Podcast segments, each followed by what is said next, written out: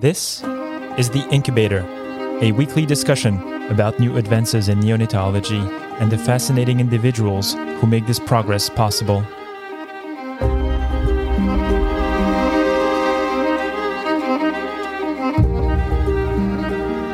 I am Ben Courchia. And I'm Dr. Daphna Yalovsky Barbeau. We are neonatal intensive care physicians.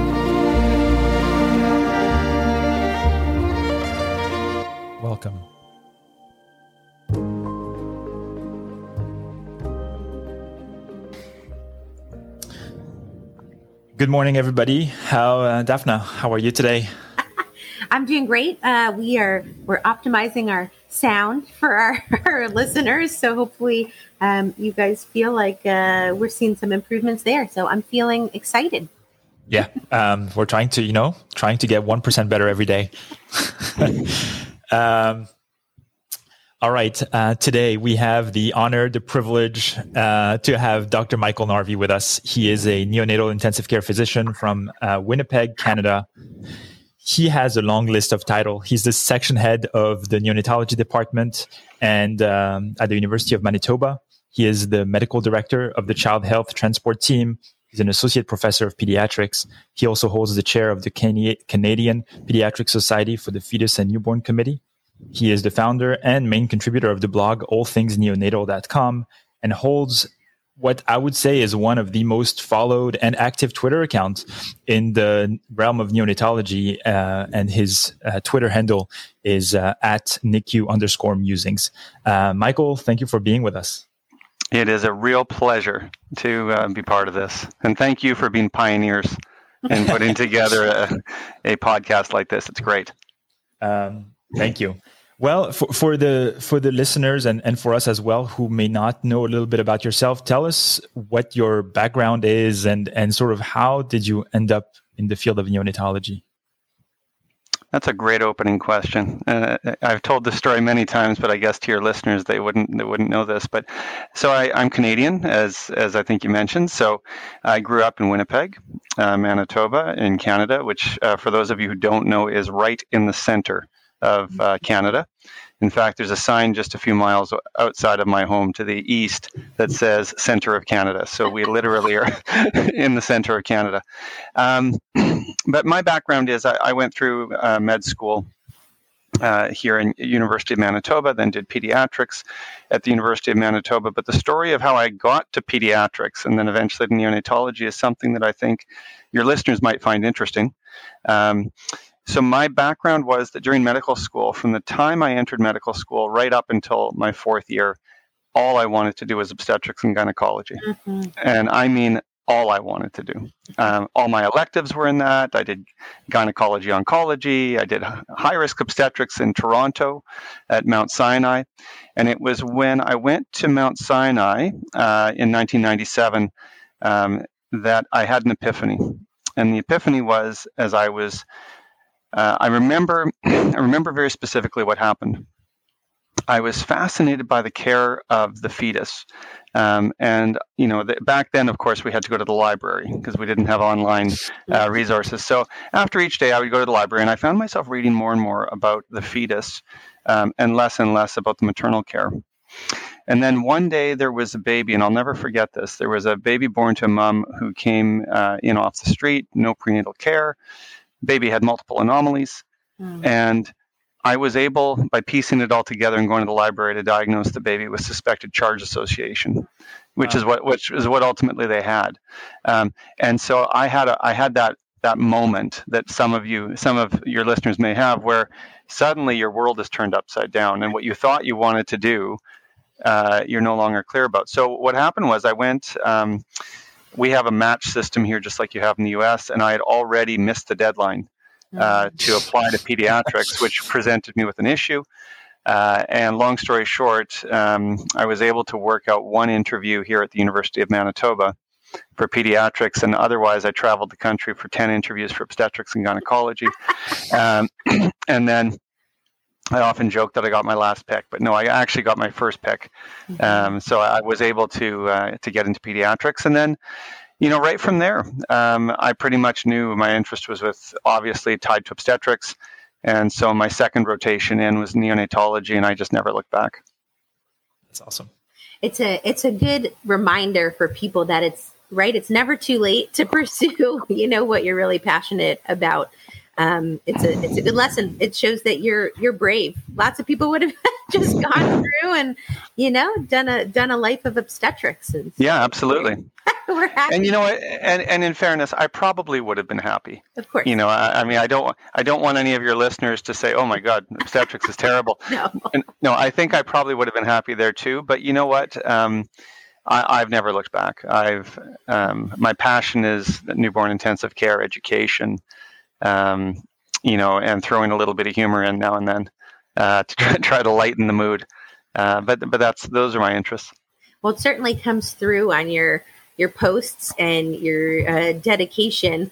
Um, that's something that that Ben has spoken to a few times. Uh, you know, we were so excited for you to join us uh, today. That how do you find the time given all of your you know clinical duties administrative yeah. duties to to keep up with this which i don't think we can call a side project i mean you have a really well respected um, blog and um, you know the twitter handle is reaching a lot of people yeah, yeah I mean, I want to I want to jump in on what Daphna is just saying because I think it's not. I had I have the same question, and the reason this question is important for you is because the the content of your tweets mm-hmm. is is dense you're yeah. not like you're not tweeting hey just got up this morning. Uh, right. you're, you're tweeting stuff where you're you're sort of uh, really uh, boiling down like an article a paper um, you're sharing insights. And i think beyond the frequency at which you're posting it's the the quality of the content that is very impressive and makes us wonder how do you manage to come up at, at such a, at such a click of of uh, of tweets uh, considering how busy you are Hmm. You're asking me to lift the curtain, so to speak, tell you my secrets. Um, you know, I think. Uh, I mean, first of all, um, I'm not saying this because my wife is likely to listen to this, but um, having a supportive spouse uh, or partner. Uh, I think is very important, and uh, she has always supported and been enthusiastic about it, which which really helps. Uh, she herself is on Twitter, but uh, is an observer only. But uh, no, so that that helps. Um, the other thing that the other thing that really helps i mean first of all you have to go back to where does this come from? Like you know i've, I've sort of i've written about it before actually. I think i had a, a blog post at one point about why am i doing all of this? Um, and what it boils down to is one of my past roles um, i wasn't always a section head. I wasn't always a director and and so forth. I used to be a program director um, my passion was education at one point. I was a fellowship program director in Edmonton, Alberta for neonatology for four years. Um, excuse me. And I, um, you know, obviously you don't take that on unless you have a passion for education. Um, now, the story of where this all came from, I think, is uh, I love telling. In fact, I've presented on this at conferences on social media, but um, the story actually begins with Minecraft and a dog, uh, which is an interesting, interesting part of the story because um, if you go back to February of 2015, which is really when this all started, I joined Twitter in February 2015. I started the blog then.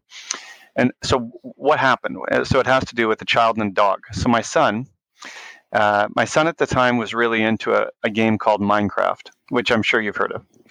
Um, and then one day he said to me, he was five years old, and he said, Dad, I want to write a blog about Minecraft. What did I know about blogging?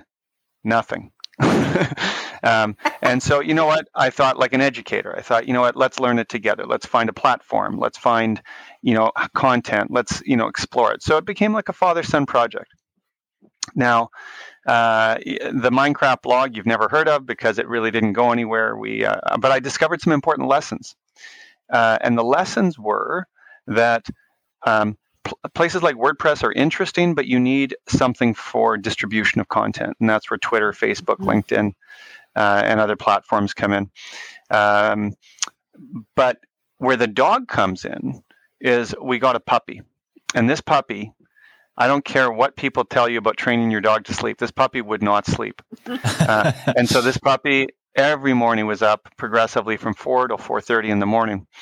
And so after I'd created, learned how to create the blog, um, and then started to explore the concept of distribution of content through Facebook and Twitter and whatnot. Um, at that point, um, it was I'll never forget. It was one morning, um, and this will tell you a lot about where I find the time. But it was it was one morning. It was about four fifteen or so. Mm. I sat down on my computer and I thought, I can't do it. I can't sit here and answer emails at 4:15 in part because I thought it's disrespectful to my colleagues. Like no, you know, if if I'm sending you an email at 4:15 in the morning, then the subconscious message I may be delivering or you think I'm delivering to you is, "Hey, I'm up, you should be too." Right? and so I thought, what am I going to do? So I read an article and it was from the Canadian Neonatal Network and it was about rates of bronchopulmonary dysplasia in different units across the country and and although I love the Canadian Neonatal Network, there was something about the article that just didn't sit right with me. And so, in that very moment, in an early morning of February, sitting with the dog sitting beside me, I wrote my first blog post for um, All Things Neonatal. Um, and it was a critique of that article. And I published it, and it went nowhere. Um, but I, but what I learned from that, of course, was using the social media channel. So then I started broadcasting on my own personal account, and then I started getting feedback from friends of mine saying, you know, love you, Michael, but like, why are you posting this medical stuff? Like, it's mm-hmm. some of it's disturbing, right? You know, to to a lay person. So then I formed the Facebook page. Now, that's the background. So how do I maintain it? How, how do I do it? So um, one thing I'm very grateful for is um, as a fellow, and I would encourage everyone to set this up if you're not, if you have any, I'm assuming you'll have residents and fellows listening to this. Um, you can set up, don't ask me how I set it up years ago, but you can set up through uh, PubMed. Uh, you can set up an automated search, and mine emails me um, basically my keywords of neonatal and ICU and so forth. Every Sunday, I get a blast of uh, across about five or six journals. Uh, I don't search for everything because, of course, you'd wind up with thousands. But uh, you know, I get I get probably about 50, 60 articles sent to me every Sunday. And you know, I so on Sunday I go through the abstracts and I see what ones um, I might think are good enough to really digest in terms of writing a blog post on, and which ones are really just short snappers that you know just would be of interest to people. And so I plan out my week at that point um, as to which ones I'm going to post and when. Um, rough idea. I don't write it down or anything, but I have a general idea. Um, and then uh, from there, I am an early riser. You know, I, I, t- I typically am up between about uh, five to five fifteen each day, or five thirty on a good day. Um, and I sit down with my cup of coffee, and I now have two dogs. Uh, sit down with the cup of coffee and the two dogs, and you know, see what's out there in the Twitter world, see what's, um, uh, you know, see what I, I, was planning on posting, and uh, and of course, you know, that's and then, you know, some things are are some things take more times than others, um, and um, one thing that I do want to point out, and if you've never noticed it, all, I will point it out to you and, and any readers of the blog. I often stop short of you know, emphatically recommending something. Um, I usually, my style is to throw out the data, throw out the information, put my own spin on it, and then finish off with Is this right for you? Does this make sense? Do we need more research?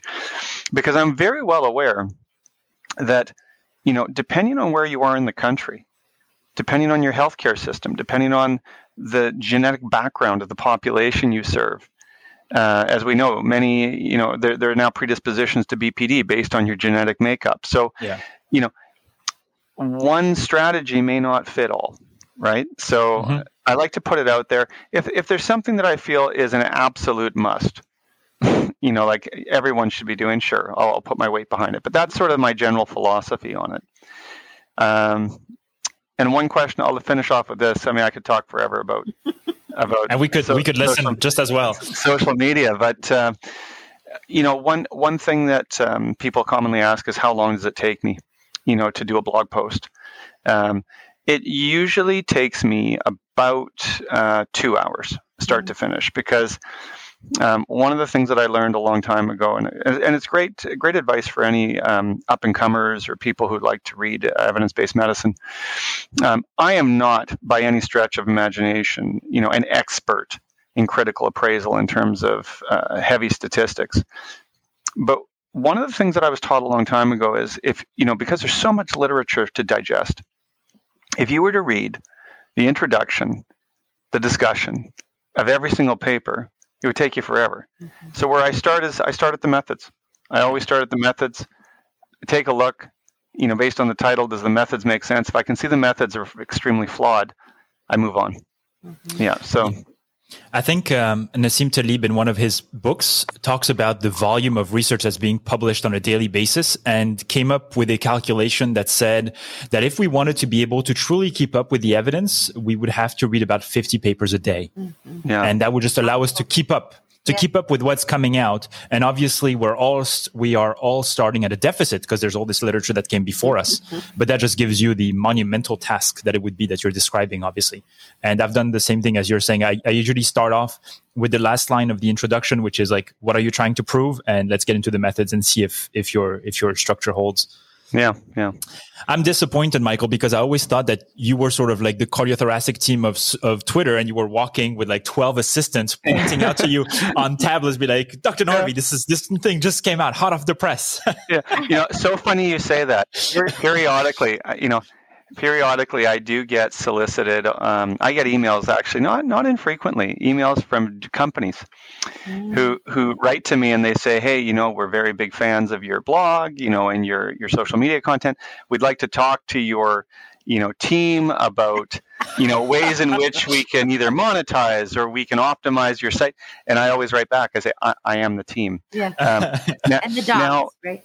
Yeah now one thing that you said though that i would like to touch upon because i think that um, it's something that i think is under recognized which is i do have a team of people following me around and it's the team on twitter. Mm-hmm. right. so um, the number of people that you know, tag or post, you know, mm. so something comes to my awareness. It's it's incredible. You know, I mean, there are articles from journals. I mean, some of them are obscure, but you know, articles that I never would have found. Right. You know, if it wasn't for somebody saying, "Hey, NICU Musings, what do you think of this?" You know, um, so I think, um, you know, one one of the things that I think is so wonderful about social media is you get back a lot. Mm-hmm. You know, yeah. I mean, you put out a lot, you get back a lot. Yeah. That's something that I wanted to ask you actually. I'm sorry, Daphna, I'm hogging the interview, but that's, I, I, have to get some of these things out. The, the, I've, I've written papers before. I have gone through the peer review process and if the peer review process when you're publishing an article is very in depth, it's, it's few, it's usually one or two reviewers, but it's in depth when you compare that to the peer review that you're facing on Twitter and social media, where people may not go as much in depth as a reviewer for a peer review journal, mm. or maybe they would, but the volume of people reviewing it, how do you, what is your, your, what are your feelings when you're comparing peer review on social media compared to a peer review in, in classic sort of publishing outlets? Mm. Well, the first thing I'll say about being out on social media is you need to have some, some thick skin um, because once you put your thoughts out there, um, you do run the risk that somebody will slam you, you know, for completely missing a point. And that's happened to me. Um, not that long ago, actually. Um, something I'd wondered about for years, um, which was why does the administration of Tylenol in pregnancy, you know, not close the ductus? Mm-hmm. Like if everybody, that tweet. Yeah, if everybody, you know, because and our own cardiologists here, when we started to promote the use of Tylenol or paracetamol, acetaminophen, um, when we started to do that, a very respected cardiologist said to me, "If it works so well, shouldn't all these ducti be closing?" And so, um, you know, I posted, and then very quickly, a colleague of mine in Nova Scotia, Souvik Mitra, I remember um, it, yeah yeah, he, he put the reason down. It had to do with the transferability across the placenta. Yeah. And, you know, I took it in the best way possible. It would have been very easy for me to go to a place of, oh my God, I'm humiliated, right? How did I not know this, right? But I took it as, hey, I've just learned something right? So Right. this is a this is a positive thing. Now, with respect to the peer review, so that's first of all, that's one point is you need to have thick skin. Um, secondly, um, you know the the peer review is incredible. You know because I'm not going to name names because I'm worried about leaving somebody out, but um, there are people who I think are world class researchers that I engage with on Twitter, and when they send me a comment or a question about the methodology, again, learning. You know that it's it's so powerful, but something that people don't realize, and again, you know, I've shared this with audiences who care to hear about this stuff. Um, there is some interesting, interesting research that could be done, Ben, uh, and Daphna for that matter, um, uh, on the amplification of research Mhm. With Twitter as a, as a tool. I actually have data on this.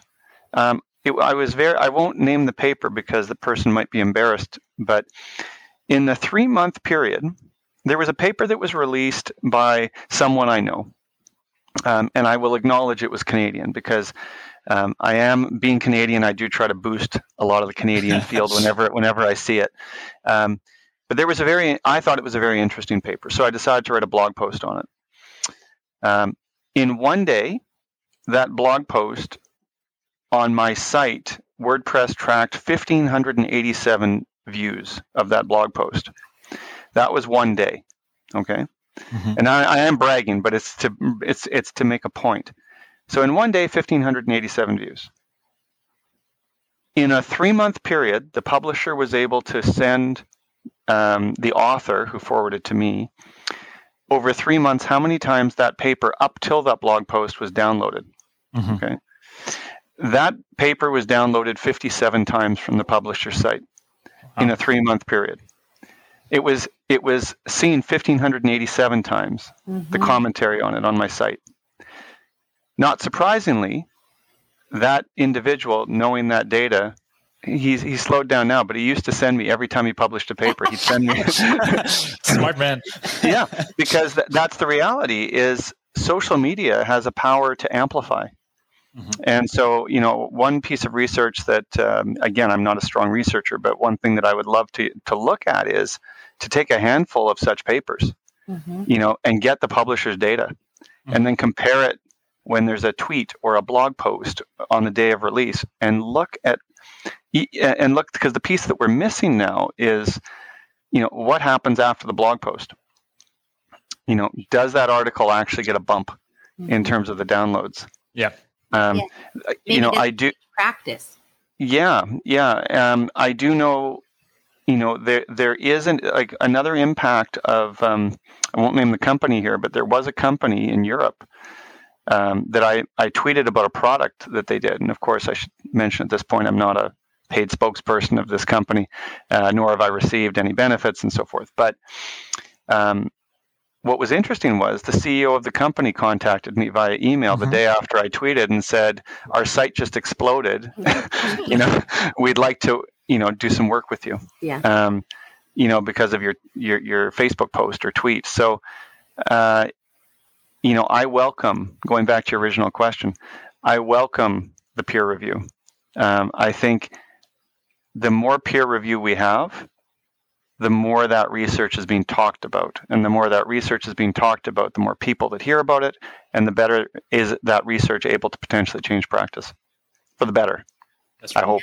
I think so many That's right. industries um, we're already doing that, right? Uh, fo- the focus on social media and medicine is really just, I think, catching up uh, to to so many other kinds of, of industries. And I, you know, I I was resistant to get on Twitter. I'll tell you. Yeah. Um, but I've learned so much. Really, I've just been, you know, I think you're every day you're learning, even just by you know being on on social media. And I, um, I love the question, Ben, actually about the peer review.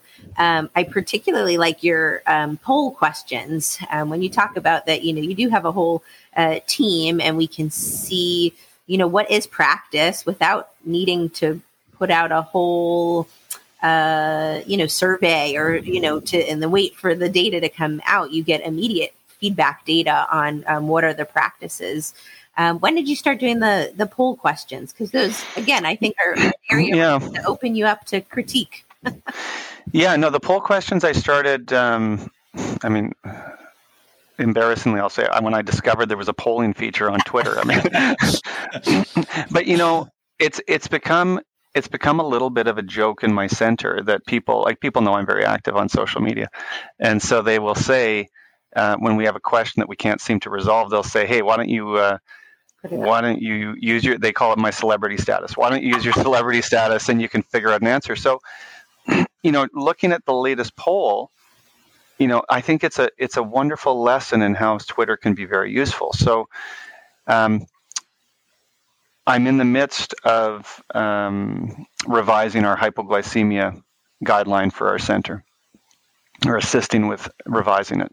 And I wanted to bring it in line with our Canadian Pediatric Society guidelines, of which I wrote as well. So, and I'm chair of the committee, so it stands to reason that we should have something similar. But when I was looking at revising our, our guidelines from 2018, which predates the CPS statement, one of the things that I noted was that, of course, in the CPS statement, we have indicated asphyxia is a risk factor for hypoglycemia. So then, as I'm looking at it with a critical eye, I say to myself, what does that mean? Mm-hmm. Mm-hmm. Where, where does that come from? Like, it's on our list, mm-hmm. it's always been on the list, but why? Mm-hmm. So I did what any good researcher does or any good clinician does. I went to the literature and I came up with bupkas. I mm-hmm. couldn't figure out. I, I mean, I, I understood physiologically burning through glycogen and the stress. Like I, I, I got that. Right. But I thought, how do we define asphyxia? Mm-hmm. Is it based on pH? Is it based on base excess? Is it based on clinical appearance? Is it based on a checklist for HIE? Like, what is it based on? So, as I'm looking through the literature, I find nothing that is really helpful. Um, although I keep finding asphyxia listed, but when you look at it, what you discover is it's all in reviews. Mm-hmm it's all reviews that mention asphyxia. That's what you get a hit hit on on PubMed. So I thought, you know what? If if people are doing this, let's at least get some sort of consensus. So that's why I posted the poll. Yeah, right. And and talking about utility of these things, one of um, I'm trying to remember the name. Uh, Navid uh, might be Thuran, Thorani, I think. Uh, anyway, I, I, apologize if he's listening. I just re- I remember you, and, and I, I, we hope anyone. what's that? And we hope he is. yeah, anyone anyone who who wonders, you can look at the poll from from yesterday um, on May twentieth, and you can get the answer. Right. But uh, what I was looking at was he sent me a paper he wrote while he was in Hamilton. Mm-hmm. You know, it's it's a short comment, um, but in there, I think was the, was the answer. So, I, you know, I think that that's where, you know, academia, social media come together to give you very fast answers. Mm-hmm. You know, very very fast. When you've got thousands and thousands of people pooling their experience from all over the world, I think it's a wonderful thing. Well, and I can tell through the dialogue that, and sometimes you've posed a question that maybe people have or have not thought about, and then they go to searching the literature also. So you're right; yeah. it's, it's just a way to close the loop faster. It's it's amazing. Let, let me ask you a follow up regarding the surveys because I've been I've been trying to use the surveys more and more, but I find myself a little bit hindered by by what we have called in the US HIPAA. I'm not sure if it has the same name in Canada, right. where where the where there's always this. I mean, I could ask theoretical questions, mm-hmm. but there's many times where I would like to show an X-ray. I would like to show, you know, an MRI and ask people, "Hey, what would you do about this?" But I'm worried about PHI and Twitter and all these things, so I just I just stay away. Have you found um, tricks and and tools that you can use to um, divulge a bit more clinical data to the to the cohort of Twitter followers to get their input on actual patient cases? So the short answer is no. Mm. um, the longer answer is I know how I would do it. Um, I think that so we have the same regulations up here. Uh, we call it PHIA, uh, the Personal mm. Health Information Act, which protects all information. Um, we have, um, you know, consent forms in our hospital um, for such for media, for uh, photos, for videos, and I think it could be easily modifiable. Um, you know, for example, um, uh, I had a personal medical uh, consideration that had to be, be given, and they weren't really sure exactly here what the right answer was. And so, with my permission, it was shared all over North America to a bunch of consultants. Yeah, and, and I think that that's that's the way I would do it. As I, th- if you've got a patient and you they've got a very interesting condition, um, you can ask. Just go and ask the family, you know. And then in the tweet, I would put with parental permission. Mm-hmm. you know, shared with parental permission. And we might even, you know, because of course I realize how that we're uh, desperate for characters. Um, you might actually just create, you know, SWPP, you know, as a hashtag, which would be shared with parental permission. Mm-hmm. You know, and so people would understand that you've been given permission. I think that that's that that's a strategy, and and it's interesting you you raise that because I I do follow some. Um, other uh, Facebook um, communities that are neonatal uh, that come out of the Gulf area, Middle East. Um, and what's fascinating to me is it's it's pretty clear that the same regulations don't really apply because there's there's photos of like exposed abdomens and you know surgical yeah. findings, you know, and full faces being shown all the time. And you know what's what's unfortunate is that there's always this competition between HIPAA, PHIA, and eh, the potential for improving patient care, mm-hmm. right? So what we're talking about is doing it in the official way. But I look at some of these posts, and I'm not criticizing them. But I look at some of these posts, and I think, wow, you know, I've never seen that. Right. I'm so grateful that I've seen that. But at yeah. the same time, I think, hmm, I could lose my job if I did that. yeah, absolutely, absolutely. And this is where, um, yeah, is it is it is it worth it? Um, before I, I, give back the the mic to Daphna, um, the person I was looking up your your Twitter thread, and the person we were referring to was Navid Durrani. Um, ah, yes, and so close. you were very close, and uh, his handle is at Riemann underscore Navid. So that's that's it. This way, we've done him justice. I appreciate that. I appreciate Anytime. that. Daphna, you're you're muted. I'm not sure. So while while Daphna gets back on, I wanted to ask you something about your um, about your sort of the way you operate on Twitter. I feel like in the recent few months, there's mm-hmm. been a switch where you increased significantly the frequency at which you post. And I am not sure if that was a conscious decision and if that was what motivated it. Mm. Um, very funny uh, question. And I'll tell you the, the history there. Um, yeah, I was on Facebook, and Facebook used to have a um, feature that allowed you to cross post to Twitter. Um, at some point, that feature of cross posting was disabled, um, but I didn't know that, and so um, I typically wasn't very active on Twitter, other than just having it automatically post to Twitter when I would post on Facebook. So I discovered at some point last year that suddenly this was not happening, and I had been ba- basically off Twitter for months right? And so once I realized that, I thought, oh, I need to engage in Twitter. So I started posting separately. And what, what happened was this this is just the way social media goes. Some things come in, some things go out. When I, once I started posting on Twitter, I thought, holy smokes, it's gotten really active. Mm-hmm. Right. You know, and then so that, that's one thing that happened. The other thing that happened was, and I I've done a little bit of reading into this. Facebook changed its algorithms in some way. Don't ask me exactly how. But it used to be that when I would post on Facebook, I would get thousands of views of my posts. And with that, the audience was ramping up very, very fast. Right. Um, suddenly Facebook in 2020 changed their algorithms. And I think it, I hate to say it, but you probably have noticed there's all these boosting features on Facebook. And I think basically they said instead of it being organic, we're going to put some curtailing on this and make you pay to, to mm-hmm. distribute your content. So um, I started to find Facebook more sluggish. Mm-hmm. Um, and I started to find Twitter more explosive mm-hmm. uh, as far as uh, activity. So so that that was why. And then, um, and I've talked. You probably are familiar with the name Sarah Bernstein, so I'll give a, a nod to Sarah.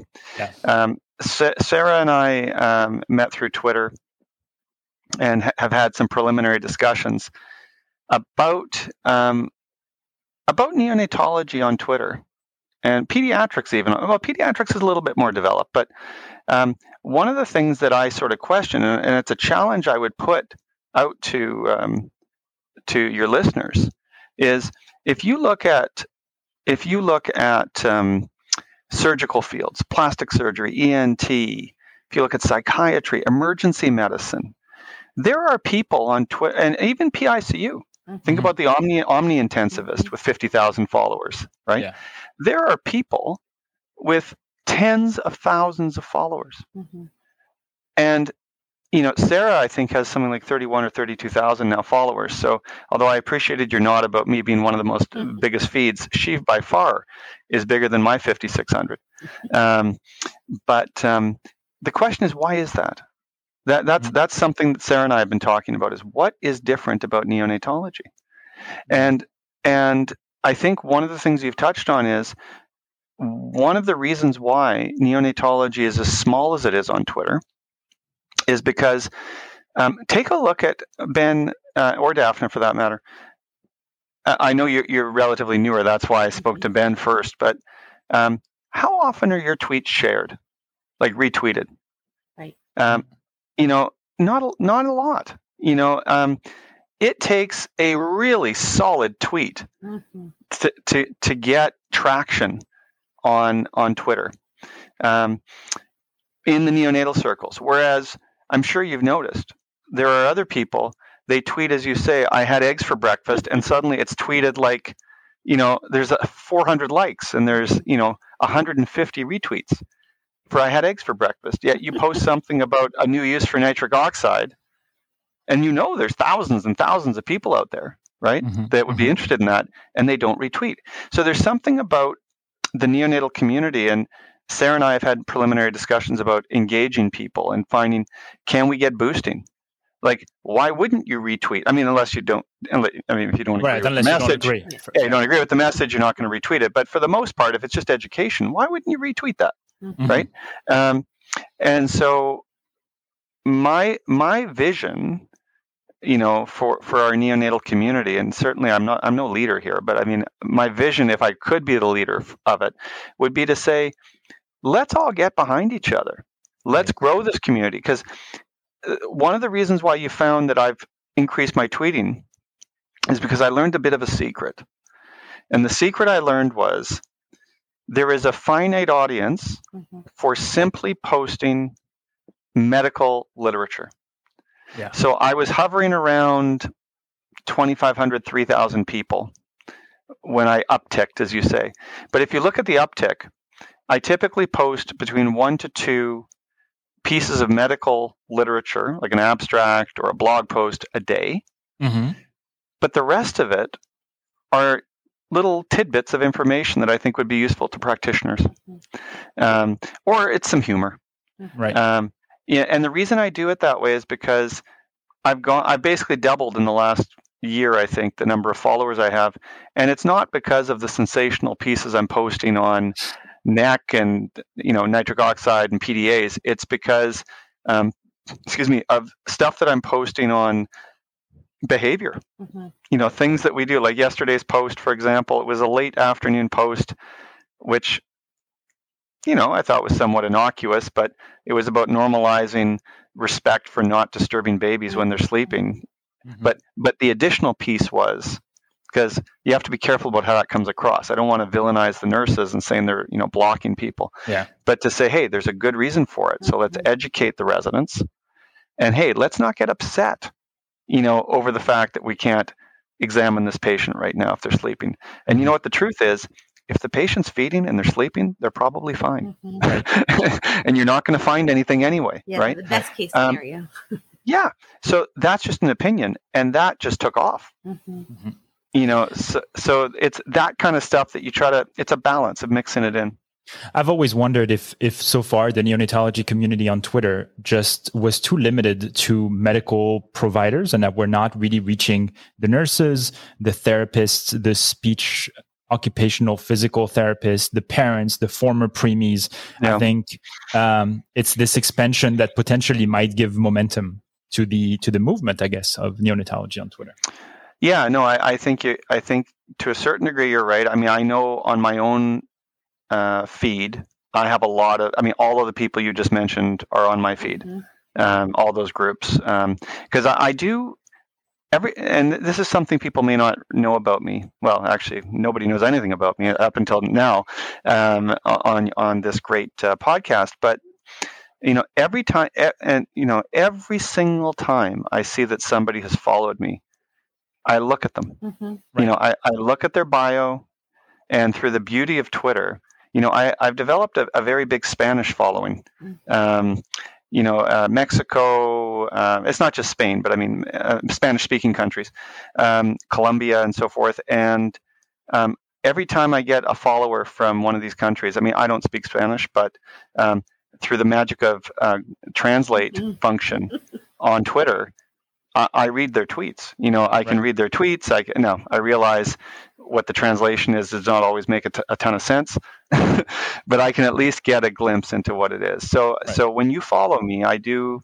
take an active interest in who you are, where you come from, what your background is, um, and uh, yeah, and uh, to me, it's just it's a real it's a real thrill. And and as I say to the people that you know um, ask me that question, why are you on Twitter? Why are you uh, on Facebook? It, it's because of how much I learn, mm-hmm. mm-hmm. you know, and um, I will share with you a, a beautiful story because um, it's um, it's a story I've presented before, and I don't think you I don't think you would have read about it before, but um, there was a period of time, uh, probably around 2018, um, when I'd been at this for about three years, and to your point about you know all these other activities I had. Um, there was, and, and, I had some things going on personally that you know were were causing um, stress, and and I, I one day woke up and I just thought, oh God, why am I doing this? You know, I've got enough on my plate. Mm-hmm. You know, right. you know, like this takes so much time. You know, and what what do I need this for? And then that day, I got an email uh, from Little Rock, Arkansas, and it was a uh, it was a teacher. Uh-huh from a grade seven class. And he wrote me, and um, you can talk about privacy and restrictions. Uh, he said, um, you know, due to legal issues, my students cannot communicate with you directly, but we're doing a project on careers. And he said, one of my students reads your blog. Hmm. 13 years old. What? That's awesome. Yeah, exactly. One of my students follows your blog. His brother was born prematurely. Mm. And wow. he found he found you and he reads every post. And we're doing career day, and he wanted to interview you for career day. Holy so, moly! Because he wants to become a neonatologist. Wow. And so he sent me. So he said, "But the teacher said, would you be open to this?" And so I said, "Oh, absolutely." Yeah. So the teacher, the teacher sent me the list of questions. I responded in depth, you know, to all of the questions. And so this 13-year-old child, uh, or adolescent, I should say, young adult, um, will he become a neonatologist? Who knows? Right. That's right. However, the fact that a child in Little Rock, Arkansas, was touched by something I was doing, that lit a fire in me. Uh-huh. You know, and I never looked back because I thought you don't know who is out there. Yeah, that's awesome. That's amazing. I uh, I think the way I think that is an important part of um, what makes your platform so special is that you're really you're not just putting stuff out there you're really engaging uh, with kind of your community and i mean i think that story tells the, the is a perfect example um, i wonder though uh, I, I think that says a lot about who you are and so uh, maybe you can tell us a little bit about you know how how that presents itself, you know, in your clinical work and your work with trainees. You know, what would they say about you other than your celebrity status? Yeah. Um, I think they would say that I care. Mm-hmm. You know, I think they would say that, um, you know, that I have an interest in furthering their education, that I listen. Um, you know, I, I am not sure exactly how far along you guys are in your in your in your work. I mean, I started in 2004 as a neonatologist, um, so I will tell you and your listeners over time, uh, life changes, mm. uh, your priorities change, and well, you might be wondering how does this relate at all to your question. But the reason it relates to your que- the question is at at some point, I have to admit, as passionate as I was about education, you fatigue. Mm. And I, I, I became less interested, I would say, without even realizing it. We received some. We received a little bit of negative feedback about our uh, education with with our trainees at some point, and that hit that hit hard, you know, and I because I, I really was proud of of everything we do. And so what actually happened was I had an experience that just it really changed me. Um, it was just a few months ago, in fact. Uh, we were using trialing a video laryngoscope, mm. and the uh, there was a trainee who had never he was an R1, never intubated anybody uh, other than you know pe- uh, pediatric cases in the OR. He used the video laryngoscope. I stood next to him. I walked him through everything. We talked about the anatomy. We talked about the approach. Everything was um, very intimate, I would say, in that way. He got it. He got, he got that intubation on his first attempt. Mm-hmm. Wow. Um, and he came up to me at the end and he quietly said, That just made my rotation. Mm-hmm. And, he thank- and he thanked me for standing next to him mm-hmm. and supporting him. Mm-hmm. And that to me, again, it's these moments, right? That like that ignited me. And I've gone from sometimes thinking, oh, I've got to do this now. I've got to, to oh, I can't wait for the next opportunity, you know, to really uh, see that light go off mm-hmm. in somebody, see that smile, that yeah. satisfaction, of knowing you in some way contributed to that. Mm-hmm. Right. Yeah. So I think that that's what they would say. I, I, I like it because I always have questions about trainees, and I know Daphna is going to breach the subject at some point, so I can just wait, sit tight. Uh, but I have a question that has been on my mind for a while, which which is that we see on Twitter a lot of people showing up, med students, mm-hmm. uh, college students. Um, I am wondering if you spend any time doing this, and if and if you could share with us what your thoughts are on what we should tell future medical professionals about the etiquette and the boundaries that we should set ourselves on Twitter.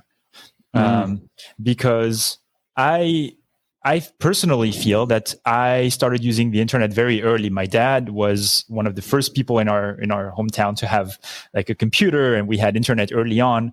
And initially, internet was just a, a sandbox. It was a playground. You went, you you you goofed around, and and it was just almost like a video game. But mm. it has really become a professional sphere. Mm and i think people get on it and sometimes you see many many individuals with their full names and titles in their bio uh, engaging on very personal matters and you right. wonder um, is that appropriate? Um, is that something we should educate people on? And so i'm curious to hear your thoughts. Well that's something i'm always aware of. Um, having said that i've been burned a couple of times. Um, so my advice to people is, um, especially if you're affiliated with a university, mm-hmm. you know, or if you're affiliated with a bigger organization, you're an employee, right?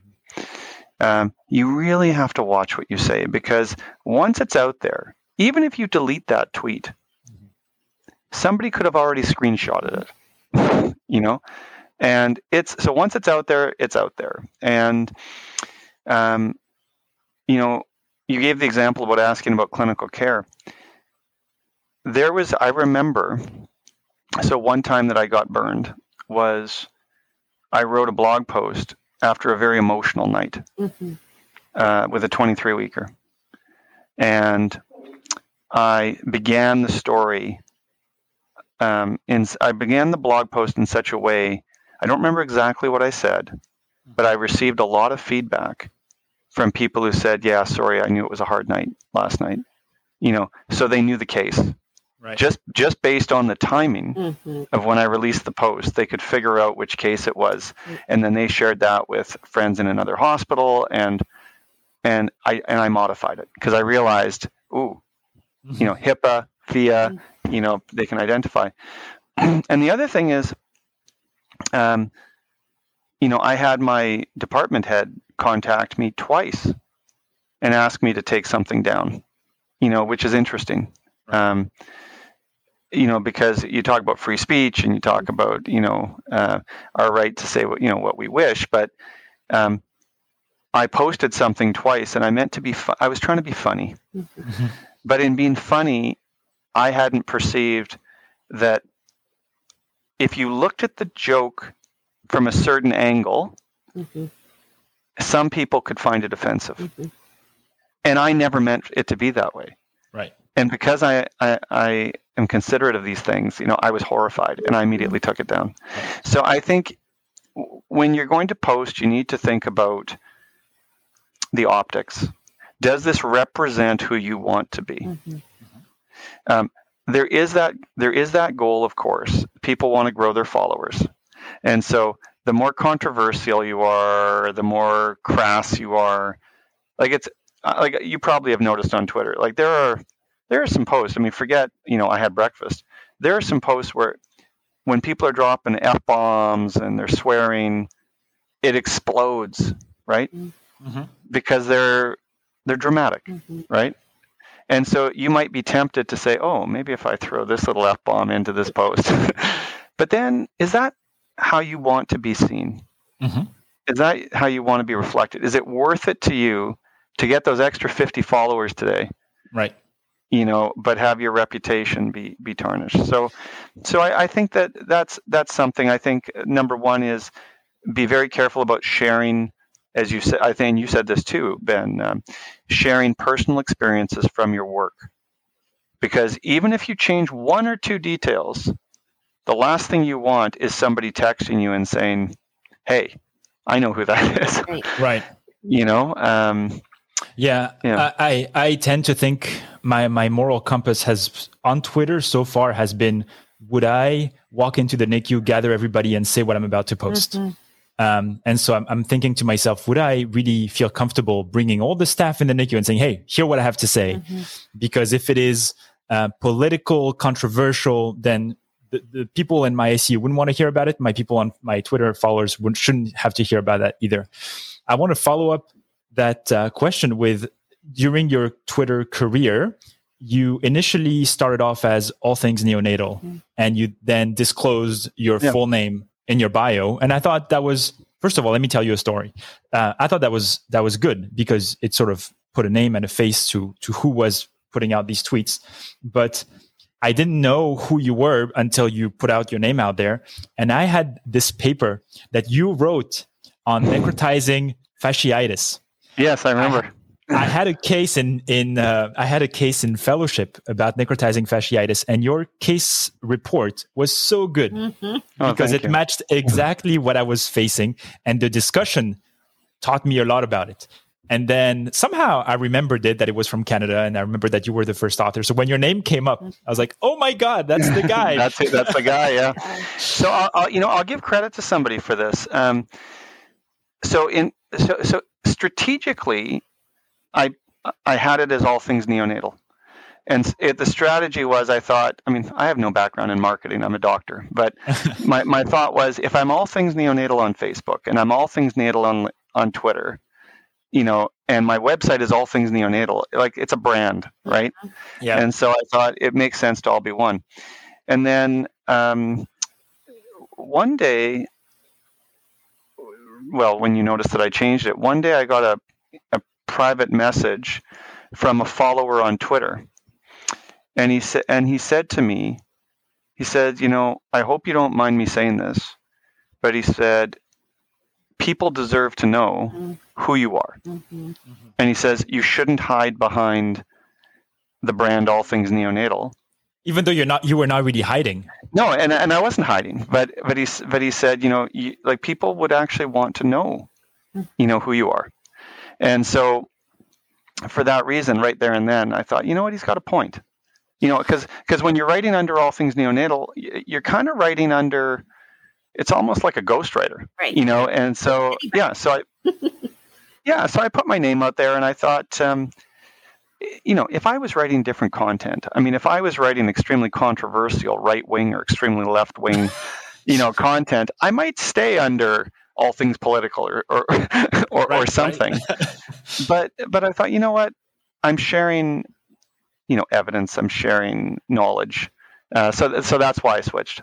Um, I think I think Yeah. it makes you even more accountable as well. I think whenever you see your full name when you're about to press send, you're like, is this something that my mother would be proud of me saying? Yeah, yeah. And you know, I was just just thinking back, you know, to um, there was one post recently that was a real eye opener for me, and it talks about that.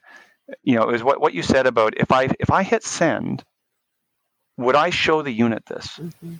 So there was one post I did, and I got a lot of flack for this post, and I eventually took it down. Um, it was a post in which I talked about the experience of loss Mhm. and contrasting it in the NICU and the PICU. And people used to ask me, why didn't you do PICU? And for me, it came down to one thing. I remember 10 year old hangings, motor vehicle accidents, families coming into the PICU and just screaming Mhm. when we were withdrawing support and you know uh, just the, the the photo albums and the the well when we used to have photo albums but i mean the you know the the pictures and the videos and birthday celebrations all these memories right? Yeah. and in the NICU, my the point of the tweet was, yes, loss is loss, but when you lose a baby who you've never had at home, who 95 times out of 100, because of excellent antenatal care, you already knew this baby had a very high likelihood of of death, and so you've had an opportunity to prepare in some ways. I personally, it was about my personal experience. I personally found it when I was grappling with how I deal with loss that it was easier for me in the NICU. But yet somehow Mhm. that message was twisted to suggest that I believe that the loss that a parent experiences in the NICU is not as difficult by a mile from the loss in a, in in a PICU Ouch. and the, there were there were dozens upon dozens of very angry people Mhm. who were calling for me to take down the post. And what was and so t- you talk about you talk about uh, incentives. So that post, I think by the time I eventually took it down, it had hit something like twenty thousand impressions. Like it had, which like it, it blew up, right? Right. But ultimately, I thought, you know what? Going back to your question, I thought, if I leave this up here, Mhm. and I know that there are that many people out there who are are experiencing probably pain Mm. from thinking that I am minimizing the lo- their loss. Like, who am I doing that for? Right. Right. You know, I'm not doing it for them. You know, I'm doing it for my own, you know, self interest. So I took it down. I'm glad that um, you sh- you have shared some of these kind of difficult post um, situations, and I think it helps us, you know, uh, moderate what what what we're doing. But I was hopeful that maybe you'd share your your favorite tweet, your favorite post, or the one that got the most buzz, um, to give the the other side of the coin. Oh, geez. um, oh, what was? Oh, actually, this is another one of these things that is uh, informative. I'll say there was a post. So I was, I can't remember where I, I was either on LinkedIn or I was on just scrolling through one afternoon, and I came across a beautiful picture, a beautiful picture of um, three women feeding their babies Mm-hmm. one was fed by breast, one was fed by bottle, and one was fed through a gastrostomy tube. Mm-hmm. It was a photograph. The um, the uh, artist name was actually in small letters, but was the signature was on the bottom. And I posted it to um, Twitter. It got picked up by oh, and it said something like "Fed is best" or something something like that. Um, I just thought it was a beautiful picture, so I posted it, and uh, Jen Gunter um, picked it up, and she retweeted it. And I think I, I stopped counting, but it was like 200,000 impressions or something like that. Wow. Like it was liked like 1,500 times. It was retweeted like 400. Viral at this point. yeah, it, it, went viral. But at the same time, the trolls came out. Mm-hmm. Um, so that was like I thought it was a beautiful picture. I was very happy to have posted it. But I learned a good lesson, and that's another these lessons I teach is because I didn't specifically name the artist who had done this the trolls came out, you know, saying that I was a horrible human being, I was stealing property, and mm. and blah blah blah blah blah. Long story short, I then put a in the replies. I actually looked up who the artist was. I, you know, and, and tagged him. He's on Twitter, and then he offered to sell prints to everybody if they want copies, and I thought it was fine. Um, yeah. You know, but um, but that is a good lesson is that um, if you are going to use content um, if you're going to use content that's not yours um, there there there you know there there's free content that you can get there's content that people would want to charge you for um, so be careful of what you post out there but that that to me that was my biggest hit as far as a, as a post went um, and I still I still love the message I, I think that um, it was a beautiful picture yeah, and it, it keeps posting it over and over again. Yeah. Um, I wonder what you think is kind of the future for social media, the future for uh, kind of the interface between um, technology and education. Um, I think that I mean I think we've we're already somewhat there. Mm-hmm. Um, as you can tell, I've got I tell stories and I've got lots of stories. But I was, um, you know, 2015 16, when I started this, I was stopped in the hallway by a senior member of my department who said to me the following said, I, I need to talk to you. I'm very concerned. I said, What are you, what are you concerned about? Said, You have become a public embarrassment mm. to our department. And I said, I said, Pardon? and they said, they said, "You are the section head, or what you would call a division head." Mm-hmm. They said, "You are you are the section head of neonatology, and how can you be out there on Twitter and Facebook? It's an embarrassment, and you need to consider stopping this because it is not becoming of a academic mm-hmm. position." Wow. Um, so that, you know, that was an interesting experience. It was a person I respect continue to respect. And I and I understood where that person was coming from. Um, but I did some research, and I actually have a. I'm not trying to advertise to give the presentation, but I have a presentation where I basically make a case based on that comment as to why academics mm-hmm. belongs on Twitter, mm-hmm.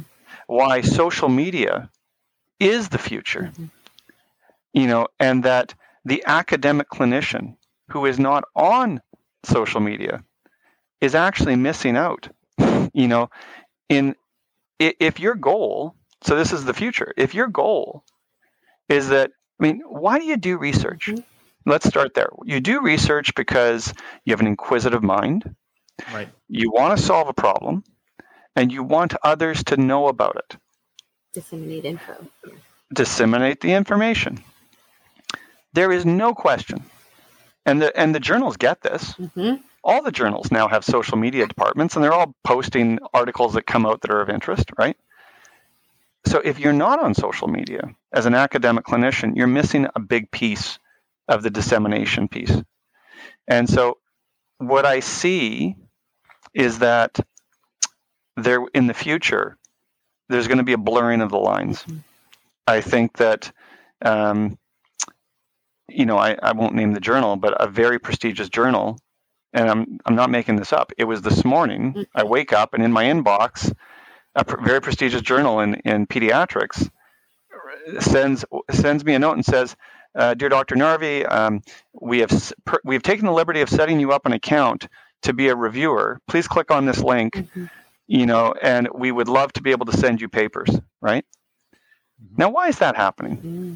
Well, it's not happening because I have, you know, a huge, you know, research portfolio. It's happening because my name's out there. Mm-hmm. Right. Right. So, to that end, um, that's where I think we're headed. I think that the big names in academia, and you can see that already. Again, I, I don't want to name names for fear of leaving somebody out, but there are big, big names in academia that are on Twitter. And I think that they get it. Mm-hmm. Where I'd really like to see us go, and I hope that somebody listening, you know, does this, is I want to see our neonatal community get boosted. And I mentioned it before. Mm-hmm. Mm-hmm. You know, there is no reason when I see plastic surgeons that have 100,000 people following, you know, when I see ENT docs with 50,000, intensivists with 50,000, why shouldn't we be at 50,000? Mm-hmm. You know, now you can say if you make your interest too focused, that's one reason you're not going to be there. But don't forget, these same people are also posting about medical information, yet there's a greater uptake. So I think that's that's where I'd like to see. I'd like to see there to be great discussions. I think there can there's already journal clubs that are on social media where we digest the information. But I think also the future is imagine sharing that information in sort of like with a quality lens to say mm-hmm. like wouldn't it be great Daphna if if you or, or ben took a paper that created a policy change. Mm-hmm. And then you were able to present some quality work on Twitter and mm-hmm. say, here's a here's a here's a graph, a timeline graph, a run chart showing what our incidence of nosocomial sepsis is in our unit since we implemented this one change which was sparked by this paper, mm-hmm. right? And you saw it went down. Well, wouldn't that be interesting, yeah. you know, for people? You know, I think that that's that's sort of the direction that I think we should get to. I think there's. I think you're absolutely right. I have personally. I think um, I was recently watching a documentary about Napster, the downloading platform yes. where you could, and and it showed how it disrupted the music industry, where we used to go to the record store and buy CDs, and then got home, mm-hmm. and then Napster sort of changed the mentality as how people consume that product, which was music. And now everybody uses streaming and downloads and we Tower Records is out of business. Yeah. And I think I think something similar will happen to to the journals. And I think it's up to them. That's what the documentary was sort of hinting at was that it's up to the established industry to adapt and foresee the change. I think when you look at publications, it's a mode of disseminating evidence that is archaic, which is you finish a study and then three months later it goes in, on paper into a journal that will go to subscribers. And as people realizing that you could build an audience on twitter and you could have better reach. And we're not making any profit of these uh, publications aside maybe from a little bit of the prestige but i'm wondering if the prestige of the publications is not going to be replaced by the prestige of the clicks the likes the retweets and the followers. And and if you're a journal i think that should be extremely concerning because why shouldn't I put my PDF on Twitter and let everybody read it for free, get feedback, and then build myself some stature through followers and through social media rather than through just the number of publications I've had? I think I think that's something that people will have to look at very carefully. I think you're right. um, Daphna, do you have any more questions? I mean, I'm, we're coming close to, yeah, no, to I, our hour. A lot more. We could keep go, we could keep going so so much. Yeah. Can, uh, maybe we'll continue some of our discussion on Twitter. Um, uh-huh. And I I'll leave you with one other question. Um, I want to know when you started wearing the kangaroo suit on kangaroo. Oh my god! uh, that started, I think, I think it was four years ago. I think it was 2017. They no, were looking no. for someone who was willing to put one on. I said, "Why not?" And and and your your uh, your chair didn't say that it was unbecoming of a section. no. No, although I will tell you, there's a few senior nurses that see me coming with this and just shake their head and say, "Oh my god." but, but just like your social media presence, I think that people know that it works. So it does, it does, and you know what? Um, I can say this without. I was just thinking, can I say this with PHIA? But I can. Um, probably the most special moment that I've had with the kangaroo suit was uh, just this past week because mm. I went around uh, the unit several times. And as I went around the unit, I came up to one room. And I think I posted this on Twitter actually. I came up to one room and the bedside nurse stopped me before I went in because I was going around to talk about kangaroo care with all the families.